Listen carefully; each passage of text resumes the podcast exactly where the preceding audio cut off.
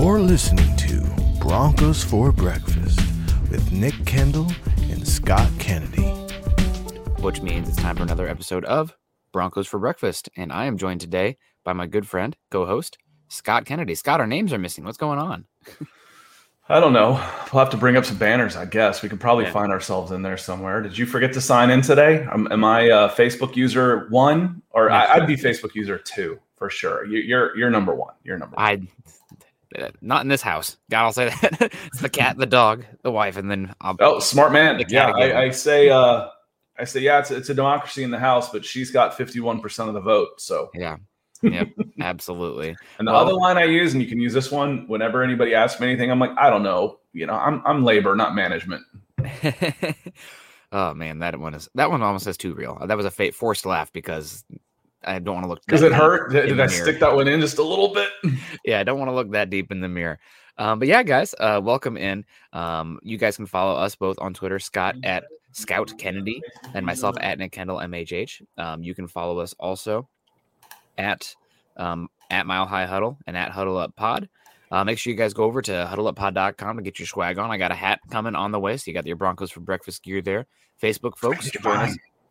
You need to get yours. Yeah, I I mean, keep you always have your forgetting. going.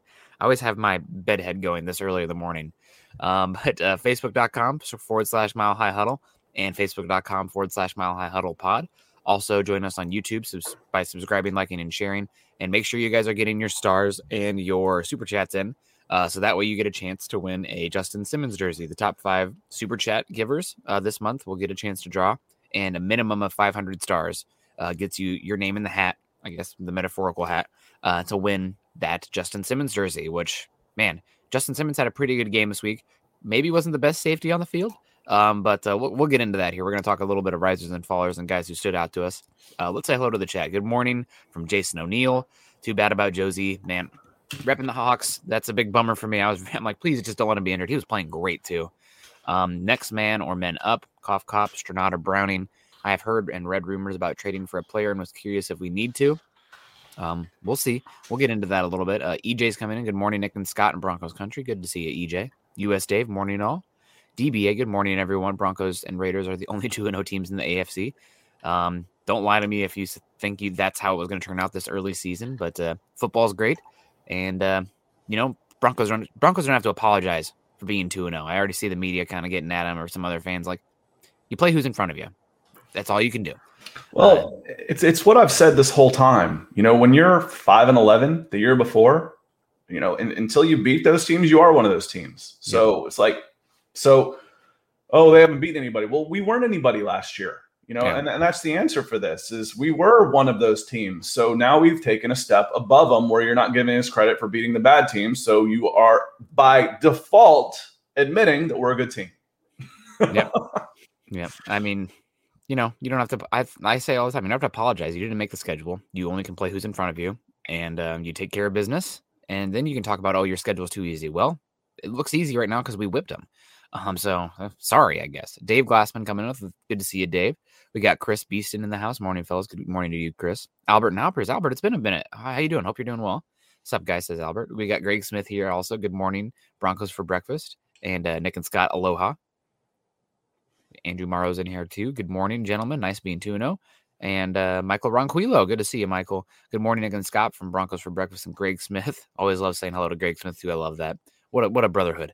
And uh, Broncos country as well. Go and Broncos. Michael, appreciate the stars that came with that too. I know Mhm. you were super active on the stars uh, last night on the Mile High Mhm. Huddle Pod, and I think if you're not at the very top of the stars ranking, you're knocking on the door. So appreciate the support through all the podcasts. Yeah, thanks, Michael. That means a lot. But make sure you keep coming back to this one. No, uh, we'll, we'll see you. Um, Alan Perez, good morning to you all. Will Wilson see ghosts after this weekend? He might already be seeing ghosts. God, let's uh let's talk about that too. Uh, we'll probably get more into that on Thursday. Chris Christopher Espinoza saying good morning, guys. It's great to be a Broncos fan. Yes, it is. Once again, it's been a bit, but it's always been great. But it's been a little bit uh, less palatable than it's been this year. And uh, Michael Ronquillo, good morning, buddy. Good to see you. Miguel coming in here too. Good morning from New Mexico. Broncos for breakfast. So uh, said hello to everybody in the chat. Thank you for coming in. Thank you for joining us early. Hopefully, we'll keep it rolling here and we can keep talking a little bit of ball. But uh, yeah, we want to talk some Denver Broncos versus Jacksonville Jaguars. The Broncos are 2 and 0, which is fantastic. Um, and we have had some injuries. The games have not been totally clean, but we want to just talk a little bit of who stood out to us, um, who is uh, disappointed, and uh, who are guys that you know have taken us back in a positive way. So, Scott, I'll, I'll give you the floor first. Um, anybody from this Jacksonville Jaguars game, unless you want to talk just general uh, Jags Broncos before you get into that. Listen up, Broncos country. TickPick should be your first choice to buy football tickets because they save fans money by never charging any service fees ever.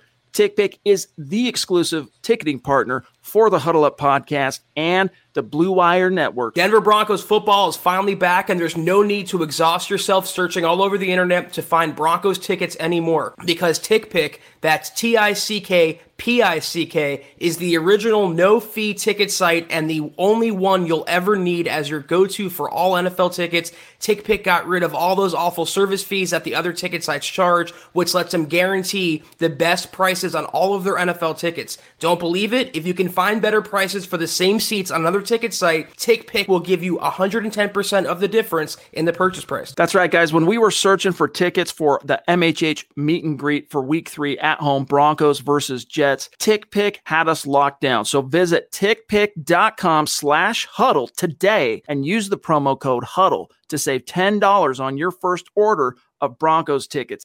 Um, I, I think I can talk general first. Um, just you know, we, we, talked about what could go wrong for this game.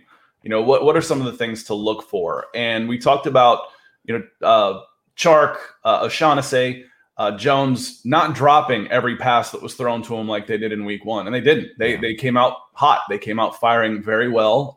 Because um, Trevor Lawrence was good in that first game. He was really good, and I, I think I, uh, we told you last week on Thursday. If you have, if you haven't seen Trevor Lawrence play, you're you're gonna like what you see. I mean, the the t- the talent, the tools, the size, the athleticism, it, it's all there.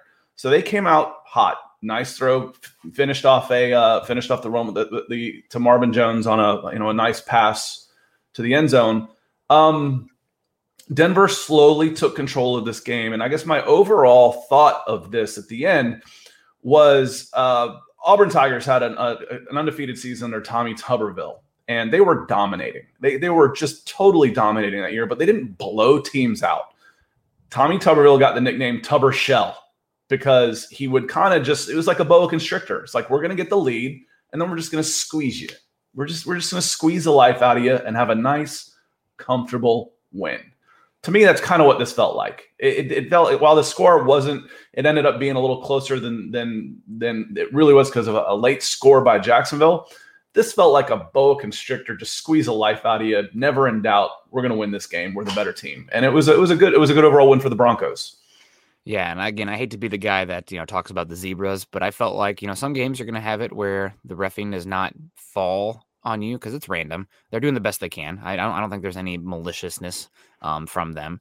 Uh, but it was a game where you know some calls went one way and they didn't go the Broncos' way, and it might have been a little even closer or uh, not as close uh, if it would have been a more I don't want to say fairly, but just a better ref game. Well, it, it started off early. Yeah. You know, it started off really early, a, a, pass interference call against Patrick Surtain. And when you're watching like I was, had to watch on a condensed game, those happen within about 25 seconds of each other. Yep. You know, pass interference, an underthrown ball, which is just it's impossible for that. That's such an unfair. you you know, you know you did it, but when the when it's underthrown and the guy you're chasing just slams on the brakes, yep. you bump into him, you're like, man, what am I supposed to do? So, okay, pass interference. Yeah. But then Two plays later on the other side, Teddy Bridgewater goes deep to, to Sutton. Yeah. And you can say it was underthrown a little bit, but you know, it was 55 yards in the air. If anything, it just needs to come out sooner. Um, Sutton throws on the brakes. Shaq Griffin runs into him. They tip. They're watching the ball fly around. They get all dizzy. The refs get confused because the ball's bouncing all over the place. It was the same play. Yeah. You know, that, that should have been first and first and goal at the nine. Yep. Uh, instead, it was you know a punting situation. So um, I agree with you early on, uh, uh, uh, specifically there. Um, at the end of the half, though, I thought that uh, I think it was Caden Sterns. I thought he was a little lucky not to get a personal mm, foul, shoving. Yeah. Uh, I think it was Chark out of bounds. Could have gotten mm 15 and set him up for a shorter field goal. So, but the big one for me was like, you know, be consistent on that call, please. You know, it's a crap call against a defensive back anyway, but be yeah. consistent with it at least. Yeah, I saw you this weekend. Speaking of bad calls, I saw you fuming about that uh, Auburn Penn State game. Oh, the I- targeting on that. I'm the, the targeting in college football is just out of control. But Yeah, if anybody cares, we can talk about that later. yeah, that was not good. Almost as bad as the taunting this weekend too. That was really dumb as well, but uh, not dumb. Doug Freeland coming in. Morning, guys. Cute pup. Uh, keep keep that pi- picture coming. Um, Joe Webster's in the house. Morning, Broncos for breakfast. Morning to you, Joe. Good to see you. Um, Jason O'Neill. What are some of the keys for a faster start? The opponents from weeks four to eight can and will score, but our defense is really stout. Um, keys for starting faster. How about this is something that's bothered me. Um, the Broncos this week. Let me pull up the box score um here real quick. Team stats. Da, da, da. Okay, I do not see it on here. The Broncos. Oh, here we go. Two for eleven on third down. Two for eleven for third down is not going to get it done against better teams. And uh, how are you better on third down? You're better on first and second down. And the Broncos, I feel like continuously in this game were third and long, third and 11, third and nine, you know, third and 14. So uh, they need to be better on first and second down. And a lot of that comes down to either uh, play calling, um, not, you know, just running it into the backs of your offensive linemen, especially if the other team is stacking the box, uh, or just running it more efficiently. Um, but right now, like the third downs, not not good, and it's because they're not winning on first and second down. And uh, Peter coming in with the stars, talking about Broncos for breakfast with the big burgers and fries. I, I think, I think any type of breakfast food is good for dinner and vice versa. I mean, Yeah. cold pizza, for goodness sake, that became a show. It's such a, a good thing. And and uh, you know, waffles and, and scrambled eggs for dinner. Yes, Mm. please. So Peter, appreciate the stars on this. But getting back to the, getting back to it, I think we talked early about last week about Jacksonville selling out to stop to stop the run. You know, is Mhm. Teddy going to beat us over the top? And it, the the looking at the box score at the first half, one of the things that surprised me it was almost a two to one pass ratio. Yeah. So there wasn't a lot of early success running, but there wasn't necessarily a commitment to going with the run as well. Um, you know, and some of those stats can get skewed a little bit. that, You know, a, a big 16 yard sack to kill the first drive. Um, Yeah. That was a blown assignment, not necessarily a bad play. You know, Garett Bolles, you know, when Teddy's rolling out to his left and Garett Bolles releases a guy to his left, he kind of, I, I watched him after that play and Garett Bolles looks around like, what on earth? You know, so someone, someone got their signals crossed on that play. Yeah. Um, but yeah, you know, getting the running game going, uh, you got a, you had a new starter in there uh, with, uh, with Muti. Um, Risner has been okay. Um, Good pass block. but I think we saw we liked what we saw out of Javonte Williams running the ball, you know, close to a five yard average, whereas uh, Gordon was about two and a half. Yeah. But I think you gotta you gotta get the running game going a little bit more to have, like you said, to, to be in, in better situationals on third down. Yeah, it's kind of like uh, the way I look at it on third down is if you're third and short, you have access to the entire menu. You know, like because you have you can go short if you want to. You can take a home run shot over the top because the defense is thinking we got to stop this third down. Um, you have play action is in your pl- pocket as well, something that um, if you're not third and short, you know teams aren't going to buy it. Uh, so that's all stuff that uh, you know you're you only have a dollar in your pocket when you're third and eleven, and you can buy from the dollar menu. Uh, that's not what you want. Um, so you have to be a little bit better on first and second down. That stood out to me. Penalties were another one that stood out to me for the Broncos. I mean, this this does show like a how bad the bat, the Jags are, but how good this Broncos team can be as well, or just the the talent deficit or uh, gap between these two teams. Broncos had uh, let me pull it up here, ten penalties for 101 yards. Like that is that is not going out there and playing clean football, right? Like that there and there are teams where you're not going to have that margin for error where you can't do that. But the Broncos came out and won this game. I mean, the defense only gave up seven points, right? Besides this god blessed special teams touchdown they gave up. Um, but I did a radio hit yesterday. I'm like, oh yeah, Broncos, they only gave up seven points. So like, oh, it was 13. God, the special teams. I'm blocking that in my head. Broncos Um, defense only gave up. You can yes. you can you can say it that way. And you know, I'm going back to the OL. Peter, appreciate your support as always. He's played two decent decent defensive end groups, right? Are they really so bad, or is it just the players they were facing? Uh, the- I think the Giants' front four, or you know, however you want to call it, depending on their whatever their scheme is, the, their defensive front is considerably better than the Jacksonville defensive front. I was expecting the Broncos to have a little more success running the ball. That said, Teddy Bridgewater uses the passing game a lot like a running game. You know, he Yep. when he, when he his first seven passes were to six different receivers. Most of those were short plays. Th- that's basically okay. You're going to stack the box. I'm going to take a three step drop. I'm going to look around and I'm going to hit somebody five yards away from me in the flat. It's it's very similar to a running game. So, and it, it, it almost was like at times the Broncos offense using Teddy Bridgewater was an extension of the running game. And that loosens Yeah. things It, it, it definitely loosens things up for later on in the game. Um, it brings the safeties in a little tighter to try and stop that so you can go over the top of them. And again, the Broncos had several shots downfield based on the way the defense was was playing. So if you're going to give me the long shot, I'll take it. Yeah, and I think uh, Vic Fangio in his press conference yesterday mentioned that the, their first two opponents they've played have schematically done a lot to try to take away the run game uh, with box numbers and slanting linebackers coming downhill at the snap. Um, and they're just saying, you know, we don't really trust the offensive line and Teddy Bridgewater to, to beat us. Um, so we're going to take away the run game and see how that how that works. And so far, it hasn't worked. Uh, Teddy's been playing great football. and, and look at the overall picture, right? The, the overall picture was 400 yards of offense. Yeah. So if you're going to say if you can, if you're good enough on defense that you can play honest, stop the run with your front, and then stop the pass, there aren't many Yeah. defenses like that. Nope. So when you're the Jacksonville Jaguars and you're okay on defense, they had to stop something. They sold out to sell the running game. We're not sold that Teddy Bridgewater is going to beat us.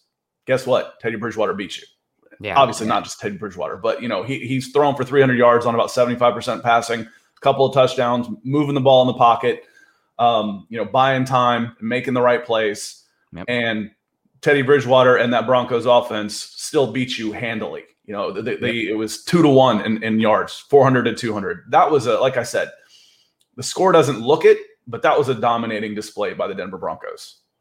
Yep, uh, they just got to clean up a few things here and there, but uh, you know it was a good game uh, overall. Besides some of the injuries and some some frustrations, just because you were expecting to beat uh, the Jags, but you know, good teams win, great teams cover the spread, and the Broncos have done that two weeks in a row, so can't be too upset. And, and, Um, and this was a road game.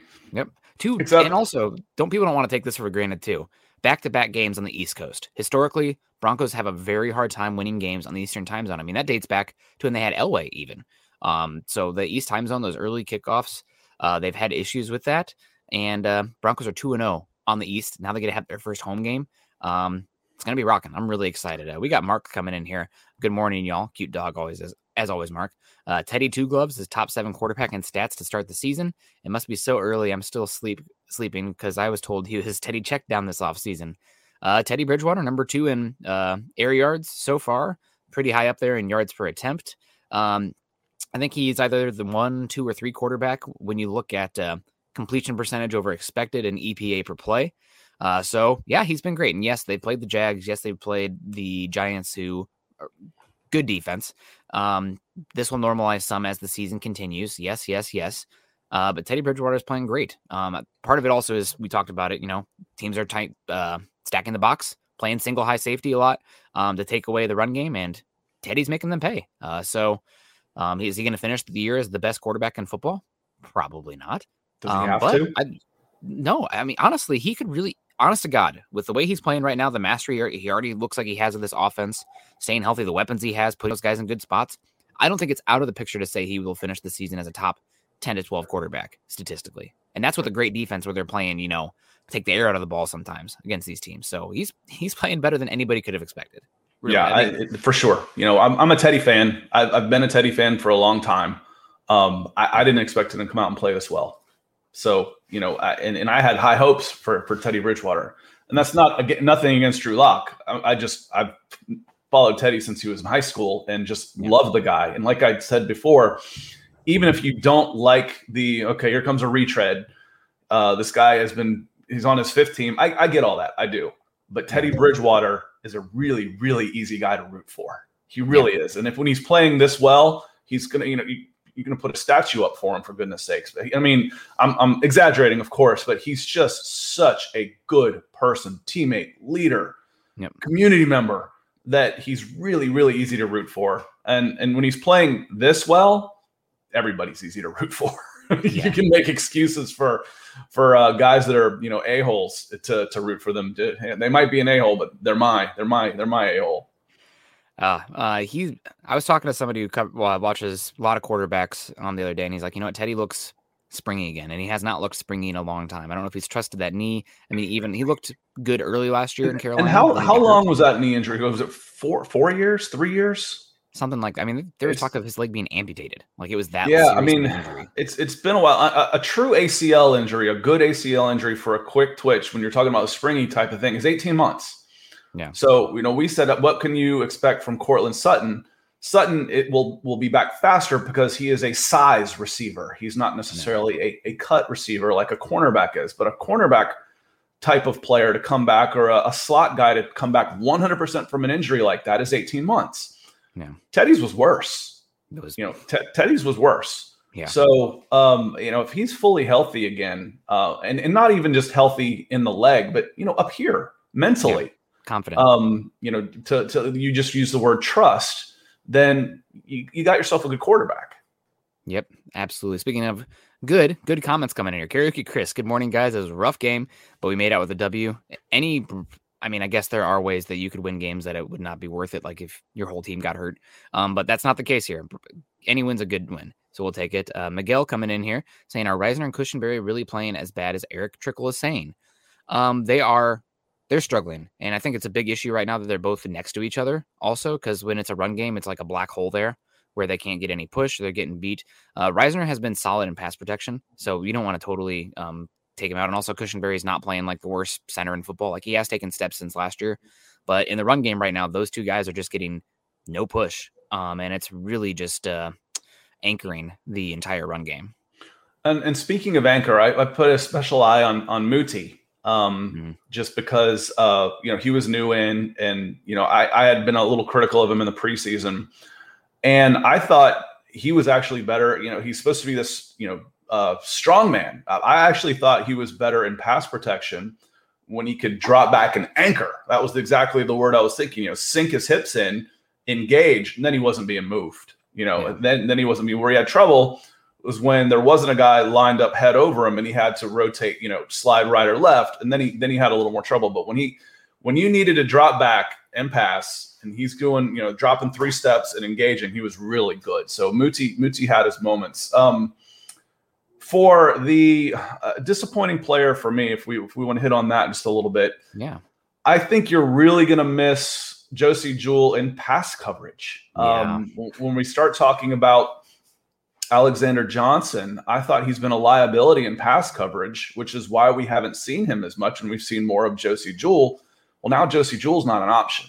So who's your other guy in there? Baron Browning. Baron Browning is more of a go forward, run stuffing in middle linebacker three four. like So now you're looking at Baron Browning and, and Josey and Josey and uh, Alexander Johnson. So hopefully Strnad can step up and fill that Yeah. role really well because now all of a sudden your nickel linebacker is starting to look a little shaky right now. Uh, yeah, it's it sucks. Um, he was playing really good football. Um, he was the team. I you know Alexander Johnson since he started hot his uh, first year with the Broncos, the first year starting with the Broncos. Um, he's been one that's a lot of people have had like, oh, this could be a top ten linebacker. He hasn't really lived up to that since then. He's been good. Josey Jewell's been far and away their best linebacker for the last year and a half. Um, and he was playing at a level that like it was finally all clicking for him, like his understanding of the defense. Um, he's also like Josey Jewell, you know, white, small, zero star recruit from who knows where, Iowa, Decorah, Iowa. Um, but uh, he actually is super twitchy, um, like side to side. I think he set like he was like the 97th percentile for the three cone, um, which is great. I mean, that's a Bill Belichick, you know, I'll give me that. Also, he's really high in the shuttle as well. So those agility stuff. He's not super big or long, and he also doesn't have great long speed. But if he's playing with uh, from the neck up, which he was, uh, he can be good in coverage. He's not really getting out of place, and uh, Fangio is also not asking these linebackers to do anything crazy, you know, like because he has the pass rush in the secondary around them to kind of you know funnel the run game to them, etc. They'll match up against a running back sometimes, but um, it's a big loss. I'm very disappointed to lose him.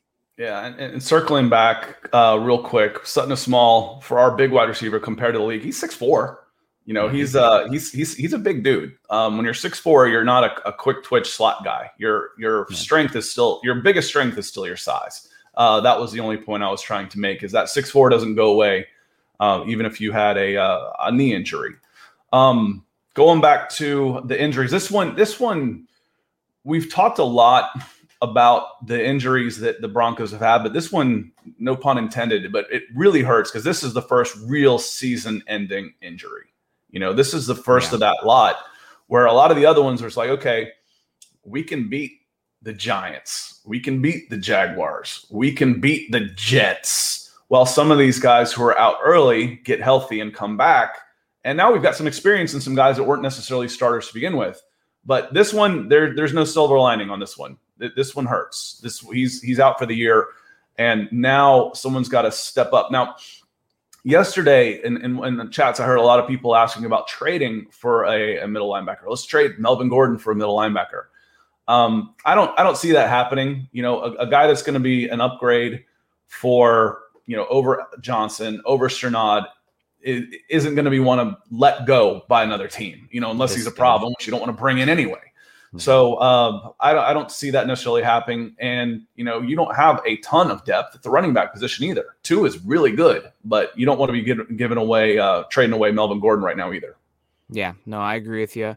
Um, I think maybe people are sleeping on Jonas Griffith as well. I know they brought him in as a, a special teams ace. Um, hasn't helped McMahon yet, um, but uh, he's a great great athlete, and I thought he flashed in uh, preseason as well in the reps he had. So he's one that's going to be farther behind. Maybe you won't see him, but he is one also you want to throw out there. And uh, I'm excited to see Strnad. I think he's the guy that you're really looking forward to here.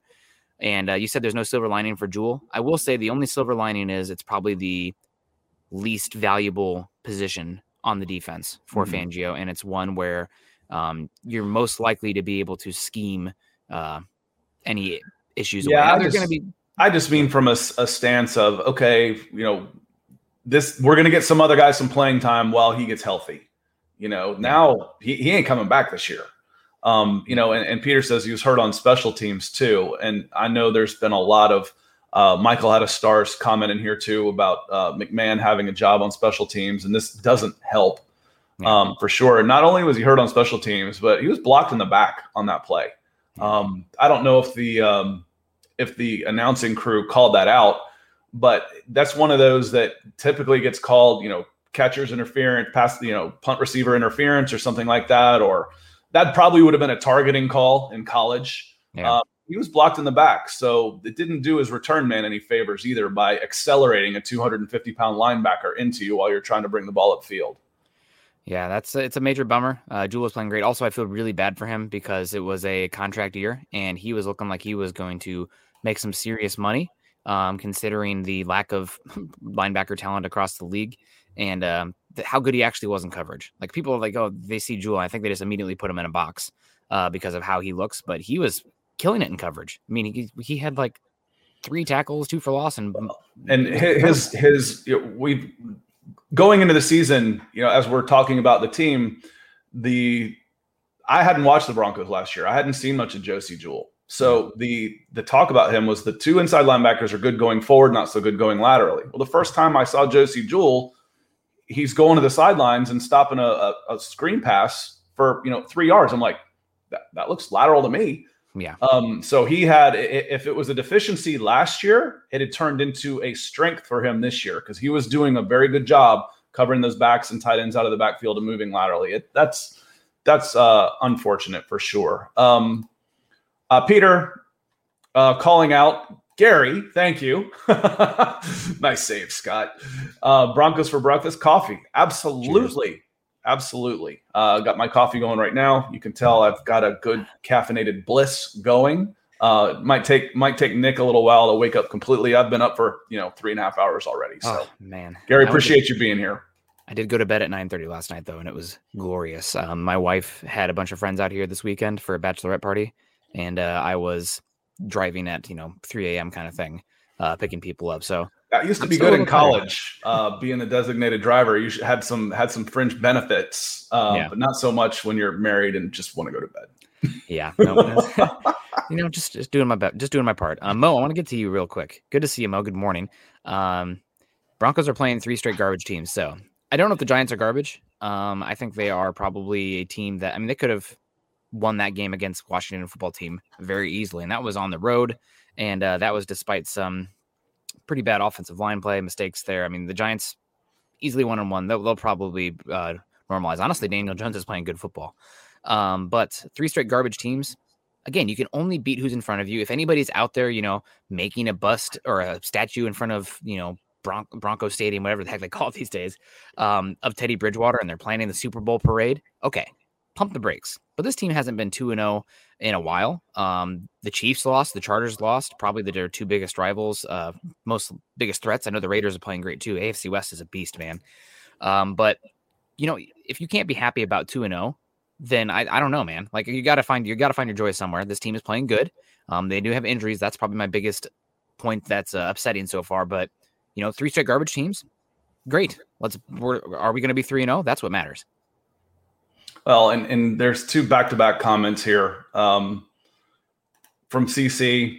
You know, I'm not certain that the 19 and 20 Broncos beat the teams. You know, forget convincingly. How about yeah. as as Kyle Hudson says, we're winning against teams we're supposed to beat. And you know, again, like you uh, like you just said, you know, haven't been two and zero oh in a while. Has has Vic Fangio won September game? Wasn't that the the big knock? So it had to have been a while. You're 0 for September, and um, I'll say it one more time. I'm sorry, and then I won't say it again for the rest of the, the, the show. I promise. But until you're beating those teams, you are one of those teams. So guess what? You're going to hear more of it after this weekend when you beat the Jets' butts at home because they're the worst of these three teams. The I, go Giants, Jags, Jets. You're getting them in order. So I think the Giants the best team you played so far. Jacksonville next, and then the Jets are going to be dueling with the, the Jaguars and Falcons and maybe Lions for the number one overall pick again. Yep, I totally agree with you there. Um, man, the Lions are terrible. Uh, it was a good week of football, though. It was a lot of good football coming. on. I want to say hello, uh, Kaylee. I'm good to see you. Um, so let's talk a little bit of uh, stock now that we're half an hour in um, to our morning show. The coffee is really starting to course through my veins, feeling good. Um, guys who are stock uh, stock up for me, I want to give a shout out to somebody who the Broncos treated as replaceable this year, and while his skill set maybe is not the most valuable on the open market, um, he brings a lot of energy to this game and just such a vet presence on that back end. Kareem Jackson. Kareem Jackson was flying all over the field in this game. I was super impressed with him. Um, he had uh, seven tackles, uh, I did have a missed tackle too, but I mean, his energy He came down and made some big plays. Uh, obviously, Justin Simmons is the ace back there. You know, the guy you're going to see more in cover one looks or uh, dropping back. But Kareem, even though he is not the same athlete he used to be, he's so instinctual. And again, he's he's an energy player on that back end. When he when he makes a big play, the defense feeds off of it. I I was so impressed with Kareem. Well, when you you want your veteran leaders leading by example, and yeah. he throws his body in there like yeah. he's a 22 year old or you know a 20 year old safety in college trying to make his name who hasn't concussed himself 100 times yet i mean the way that he flies into tackles coming from the safety position is inspiring yeah. to a defense especially with a guy that's like dude this old man can do it i can certainly do it it's a, it's a great example for these for the younger players so uh, i'm going to do the same player for both because early on and i thought even last year i thought kyle fuller at corner last year last week struggled a little bit. Um, when I look at, you know, I've seen some talk about Darby. Did he take, did, did Surtain take Darby's spot? This, this, to me, the one that's on the bubble is Fuller, you know, for all the money and all the, the pedigree on there. Fuller's been picked on a little bit. Yeah. Picked on early, uh, first drive, touchdown, got beat. Um, then came back and I thought he came back and had a really good game to help shut them down. Because if you're looking at 200 yards of total offense, 75 of those were in the first drive. So, you know, after the first drive, like I said, boa constrictor. Uh, Denver just put the put the put the clamps on them and shut them down. Classic Big Ten football, right? And just power. You want to get the run game going a little bit more, um, but uh, so far, you know, that's that's good teams and they're limiting mistakes. Um, so can't be too upset about that. Also, Broncos winning the turnover battle two to zero. While they were you know terrible on third down, they're bad in penalties. Um, when you're winning the turnover battle plus two, um, it's a uh, you're going to win most games. Um, so that's a good call. I was a little bit um, uh, disappointed in Fuller as well. And while I think I, apparently a rumor came out that the Saints tried pretty hard to trade for Fuller before they traded for Roby. So maybe you see something um, down the line here with that. I think that's probably not super likely with the Broncos being 2 and 0 now. They're going to probably want to hold on to their depth.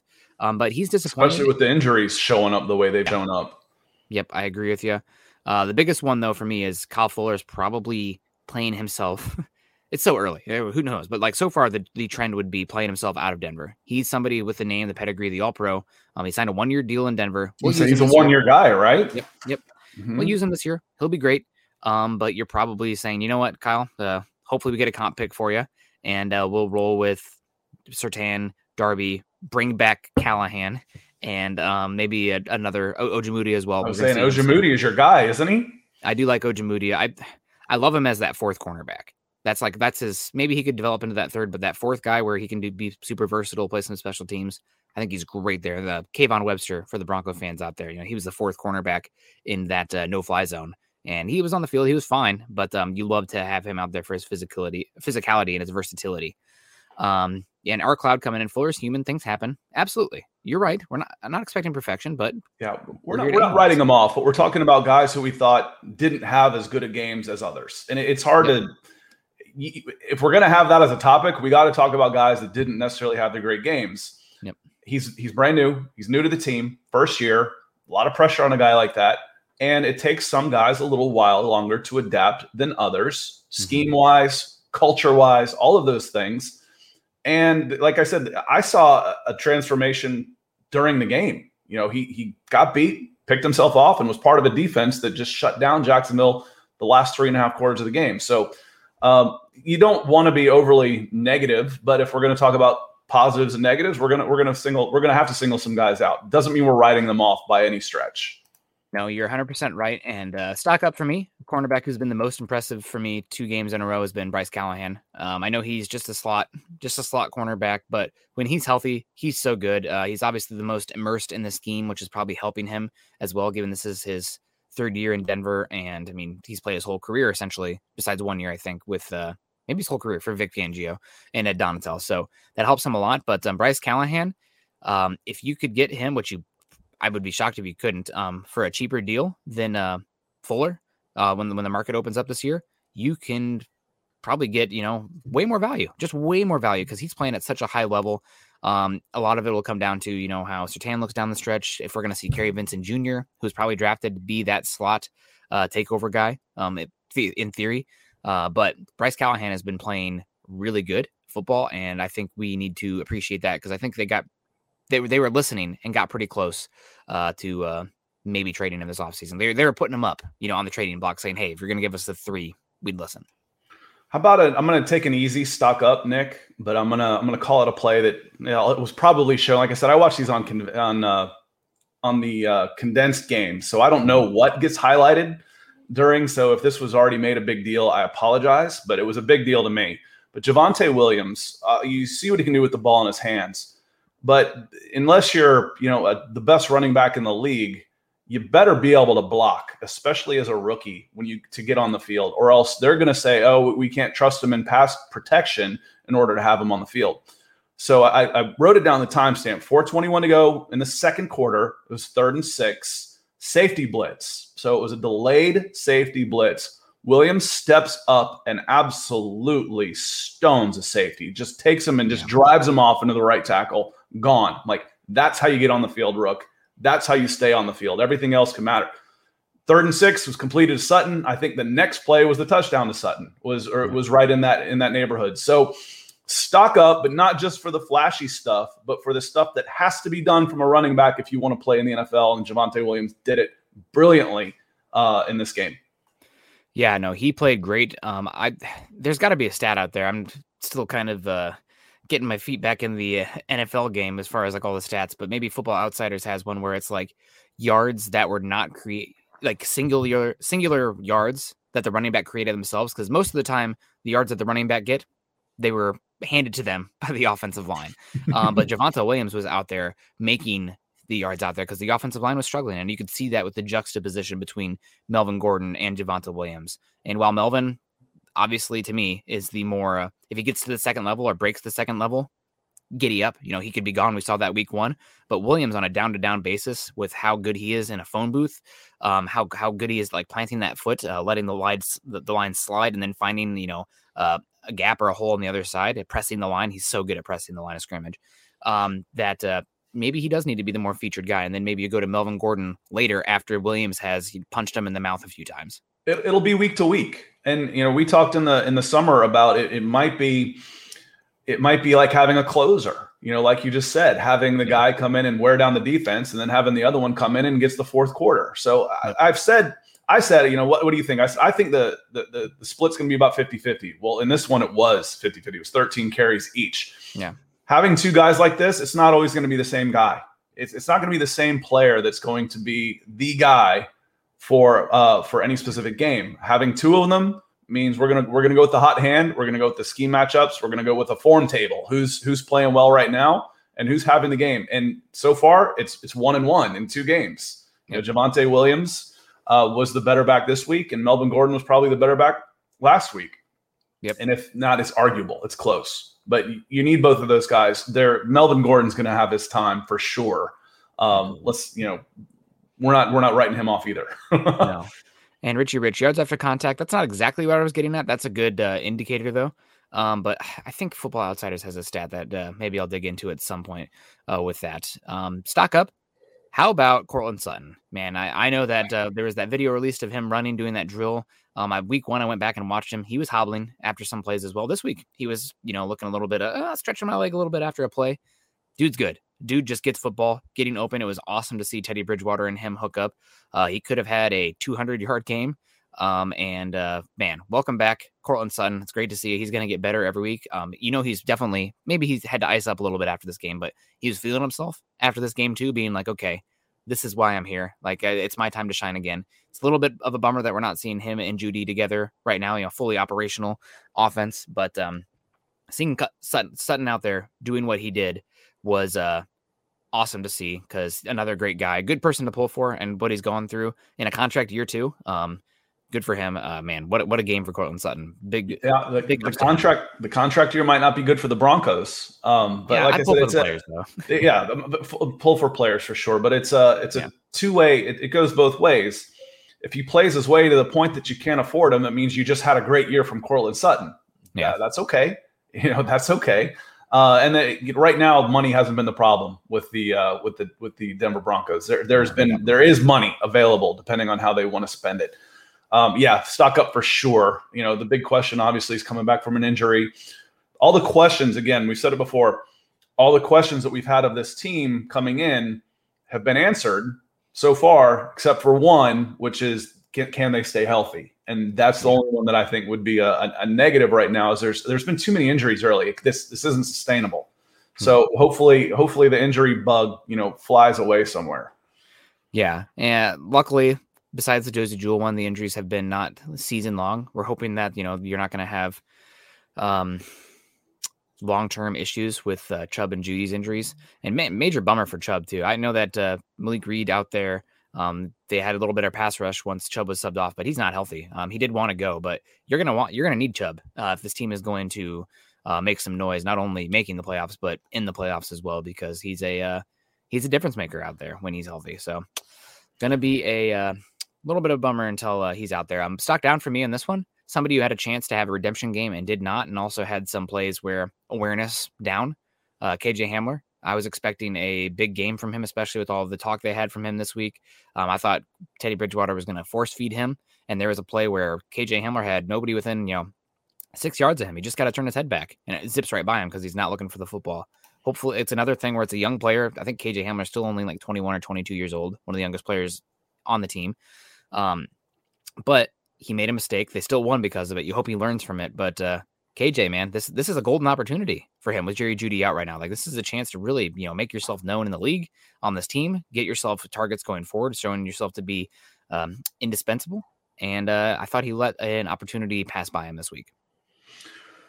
Um, another one for me, um, the right tackle for the Jacksonville Jaguars. I Oh. believe that was Jawaan Taylor. I thought they, I thought he had a good game. I thought he had a real good game, especially considering he was a sieve on against uh, who they play first game. Uh, Houston. Houston, thank you. Uh, I was expecting a little more from Dre'Mont Jones, Yep. um, and I thought that uh, you know when when Dre'Mont Jones lined up inside and had Von Miller next to him, then you had to have two guys blocked, and you couldn't double team either one of them. So the guard was getting involved and the tackle. But when it was just the right tackle, and he was he wasn't you know he could just man up on one guy. I thought I thought Jawaan uh, Taylor did a good job and did a good job of uh, of keeping Dre'Mont Jones fairly quiet. Von Miller was still awesome. He was Oh putting pressure on on every single pass play, every single one. So Von Miller is still Von Miller. If there's any question about what we were going to get out of, of uh, Von Miller this year, he's answered those in the first two games. This may be be a little bit uh, hasty, but with Chubb's injuries and how good Von looks, and you have so much money in your pocket right now as the Broncos, do you approach Von? I mean, yes. Von is Von is feeling himself right now. He loves Teddy. He want he, he took some time away from football with the injuries and whatnot, um, and he looks still like a dominant player. If you could lock Von up for a four year contract here coming up, um, you think that's too long for the edge? So that's a little long. That's a little, is he 31, 32? He's so twitchy still, and I'm hoping that on that last year of the contract, it's I mean, you know how contracts are. It's, yeah. it's four years, but really it's but, but, they're getting to be more guaranteed than than they used to be. Yeah, I'd put the guarantees on the front though. Yeah, like as much as I possibly could. Yeah, you've got room now, so use it. Yeah, use yep, it now exactly. to, to. It's like okay, we got 40 million of cap room right now. Let's let's give Von 40 million, and he doesn't have a cap hit the next three years. Nice. yeah, I mean, or you can just roll it over, and it's the same thing accounting wise. You're just pushing ones around. Um, but still, uh, I think with how good Von's looked, it's only been two games, but like Von looks like vintage Von. He looks as explosive as I can remember. Um, and uh, looks like there's no lingering effect for that uh, injury he had last year. I re- I really think this might be the time to approach him for a contract, especially because he's. I think Von is very much a uh, empath, right? He's a very emotional kind of guy, lo- loving it all the time, and I think he's really excited about this team right now. Um, I'd approach him. I'd say, let's get you in here, Von, and then we'll figure out Chubb later. Uh, but right now, you don't want to let good players go. And if you can keep Von around with how he's playing, and I've been somebody who's like, okay, maybe time to start thinking if first round edge rusher, um, because you don't know about Von Miller's injury contract. They almost got rid of him this last off season. Blah blah blah. Okay, two games. He looks like Von.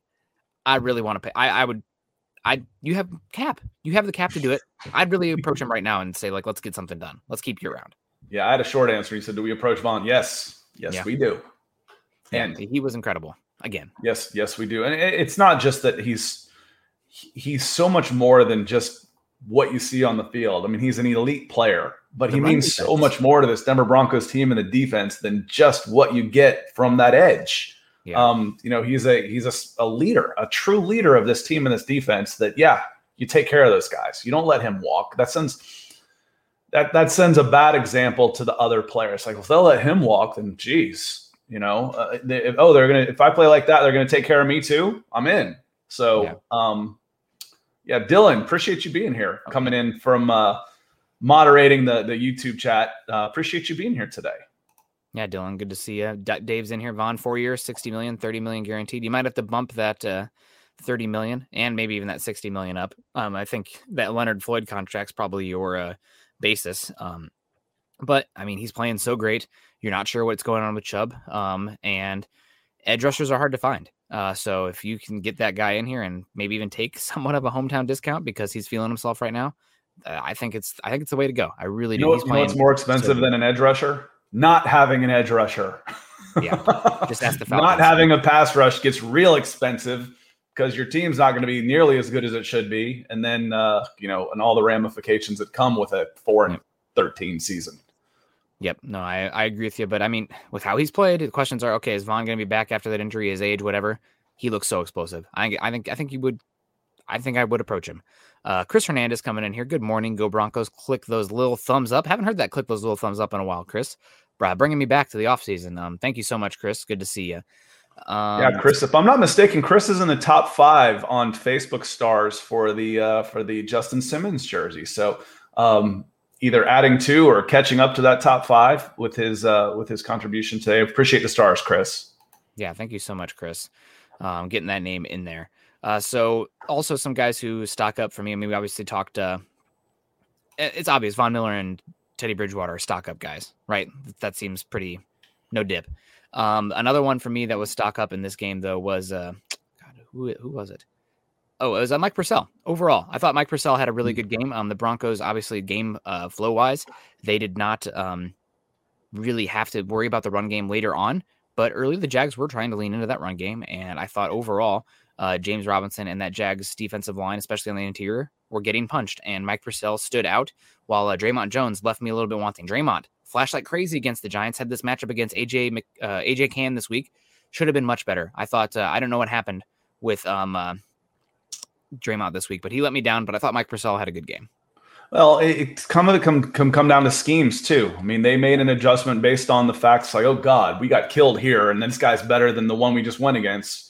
Uh, we need to change up our play calls, our cadence, where we where we line up the uh, where we line up our tight ends, which side we've got our backs in, all kinds of stuff. So um, all of that might not have been on Dre'Mont, which should again, if we're going to talk about an offense, let's talk about on defense. Yeah. should free up other players to make plays gave up 200 yards of total offense, 200 yards of total offense uh, uh, to the Jaguars. So on the whole, it was a spectacular defensive effort, and and everybody's got to play their part in that, even if it means sacrificing something for the team.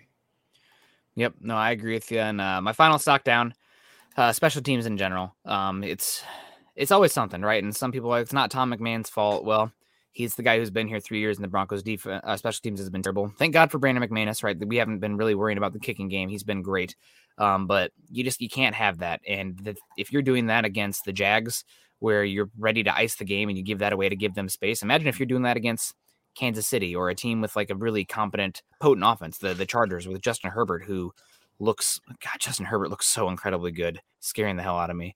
Um, but uh, you can't do that. You can't give those teams any breathing room when you're in that point to uh, step on the throat.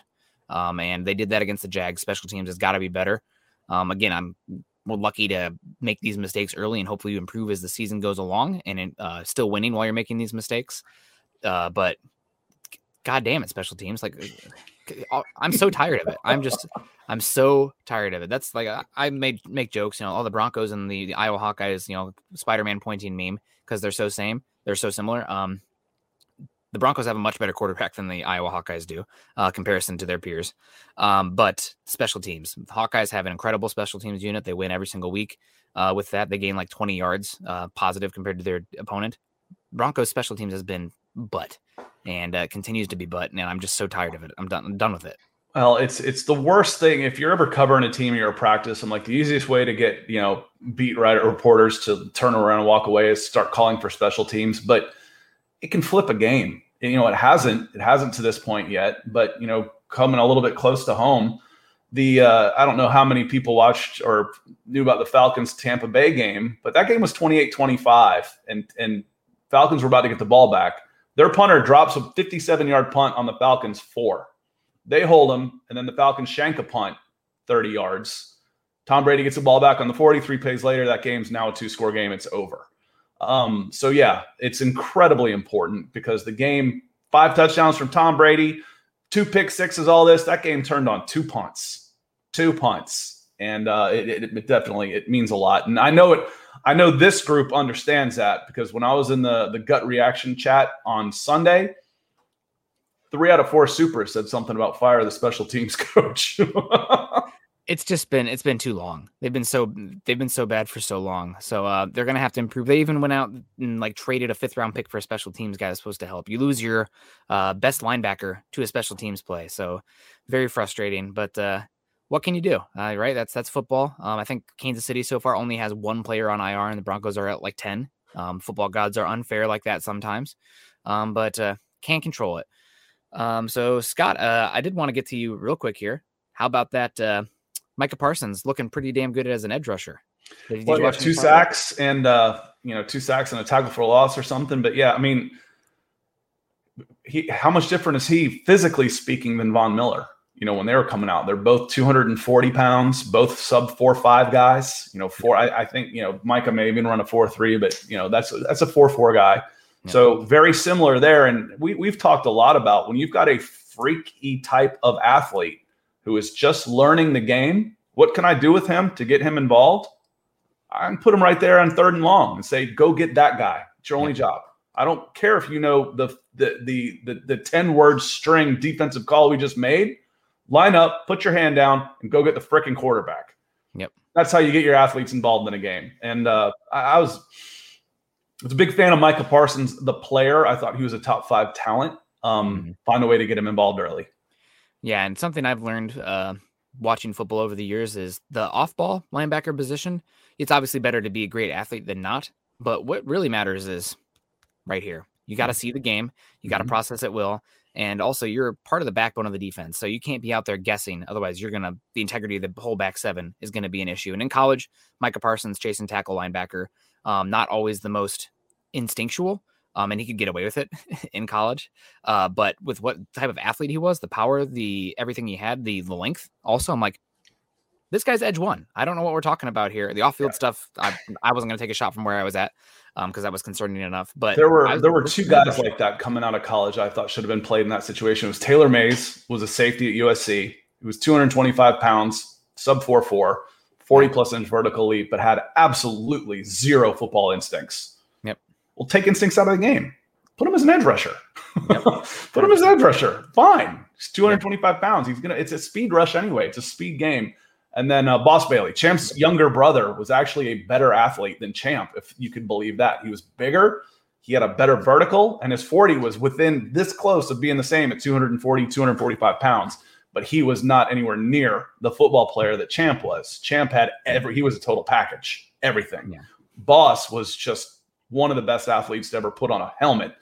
Should and, and and when he got hurt, that derailed part of that because as soon as when you're an athlete, and you uh you you lose some of that explosiveness and you're not a great football player, then he was out of the league pretty quick. But, yeah, uh, interesting interesting players to watch and see how they how teams yeah. are get them involved like that. Yeah, no, I just know we had a uh, obviously the draft leading up to it. Micah Parsons was a topic of conversation between you and I, mm-hmm. and I I really put my foot in the ground saying um, Broncos like, oh, we need to find a linebacker that's going to help solve our coverage woes versus Kelce and Waller, and they pointed at Micah Parsons. I'm like, that's not the guy. Like if yeah, and, and, if you don't if you don't want Micah Parsons the person, then it doesn't matter. Yeah. what you get as Micah Parsons the player. It's it's just scratch scratch his name off the board. Yep. Uh, but uh, good to see him at edge, and uh, that's uh, that's the position I thought a it's more valuable, and b when you're that type of athlete, that's where you want to see him. So uh, we'll see if he's there when the Broncos play as well. Um, but uh, as far as that linebacker who's going to help your coverage woes, not him. He was more of a sweeper type. If you're going to play linebacker, they're going to be Devin White, but you need well, a Levant. You're looking for Lavonte David. It's something we still could see, depending on how long Chubb that we could see Baron Browning out there yep. A little bit. You know, he he he played some some edge in certain situations in college and Senior Bowl and that type of stuff. Yeah. You know, how do we get a little more depth? How do we get him involved a little bit more? How do we get him some snaps and some experience? Again, go get the go and he's about the same size, about 240, 245 pounds um, you know, go get the quarterback, kid. This this is gonna be real easy. Yep, I agree. And uh, before we get on out of here, um, we've talked a little bit of Teddy. We've talked uh, Javonte Williams. Your first impressions on now that we're talking Broncos first round picks, uh, Surtain as a starting cornerback for the Denver Broncos, getting that first pick, getting a game ball. Um, he was amazing on that interception as well. Talk about ball skills. Not there's very few cornerbacks who can actually get that done, um, like he showed on that play. But uh, thoughts on Micah Parsons or Patrick Surtain the second on his first. I, uh, I'm a big big fan. Obviously, you know, yeah. uh, first time I was ever on the Mile High Huddle pod in January. Um, they, it was before free agency, and I had asked Chad. I said, I said, Chad, you know, if we want to talk about some of the players, what are your biggest needs? And he said, like, you know, cornerback. Then he said two other things. Then he said cornerback again.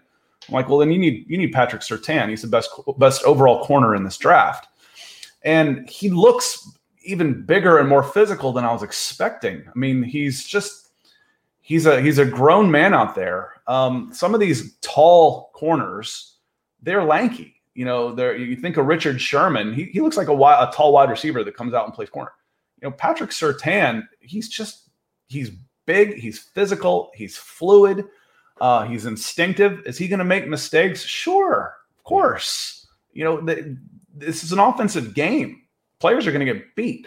So you have the mentality to come back and play and, and make a make the next play. Yeah, yeah, he does. So uh, I'm looking forward to watching him play an awful lot in this team. And we talked actually, and it wasn't just us. Um, you know, does he come in and play almost a nickel linebacker spot? If everybody's healthy on the defensive side and you're third and long, third and eight, third and 12, does he come in and play that rover position in the middle? Now that if Strnad's not not up for that, it's a definite run uh, passing situation. Why not have him be uh, a rover or a jack or whatever type of wildcat for, um, they use for that terminology of a guy who's just basically a sweeper?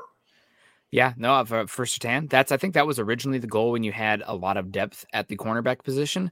Um, you also saw Michael Ojemudia playing some of that role as well. um, when uh, they were early in camp. Obviously, not as good as Surtain, but still, um, he has the body type and he's a smart player.